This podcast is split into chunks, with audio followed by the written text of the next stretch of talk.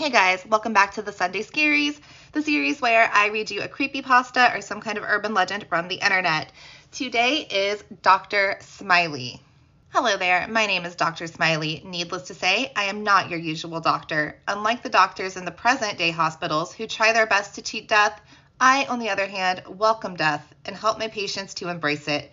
Why, just the other day, I found a young lady on the street. She looked like she was slowly dying of anorexia. So I gave her a smile, kissed her hand, and promised to help her.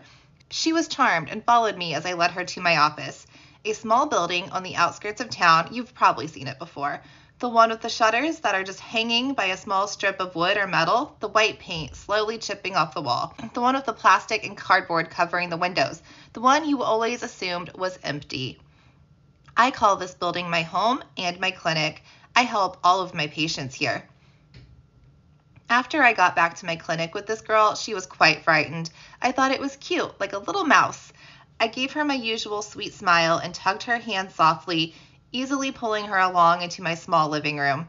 I let go of her hand and locked the door behind us. She began to panic as she noticed the bloodstains on my old couch. Oh, don't worry, that's just where I had to perform an emergency surgery. I said, trying to hold back my small chuckle of excitement. I took her into my operation room and told her to lay down on my small operation table. She lay down, still looking scared and unsure. She looked around the room at all of the bottles of pills and jars of liquids and what lined the walls and took notice of one of my specimens. What is that? She screeched as she pointed at one of the jars. I looked at the small jar under from my work why, that, my dear, is a specimen from my last patient. She had a disease that caused her blood cells to die, and soon her entire body began to shut down. She gasped and sat up. I tried to and tried to make a run for it, but infor- but fortunately for her, I had just finished filling my syringe with a bluish liquid that used on all of my patients. I swung around, grabbing her wrist and yanking her back, stabbing the needle into her neck and injecting the liquid. Shh, don't be afraid. I'm here to help you. I whispered into her ear, smiling wide enough to show all of my sharpened teeth. She opened her mouth as if to scream, but could only manage to let out a small gasp of air. Then she fell into a deep sleep.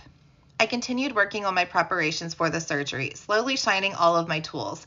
I laid everything on a platform next to her bed where she sat propped up with pillows and bound with handcuffs. A small whimper drew my attention and I laughed. Welcome back, sleepyhead, I said, placing the final tool on the table. She opened her eyes and started thrashing against her chains.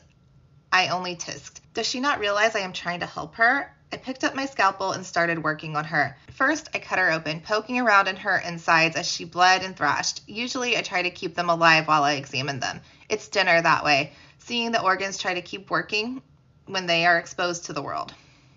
After I cut open her stomach and kidney and finally grew bored, I cut off a small piece of her womb and dropped it into a jar.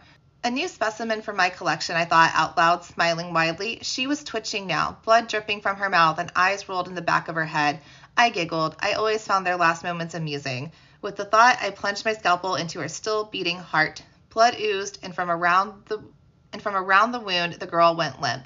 I smiled wide, licking my lips. Another successful surgery.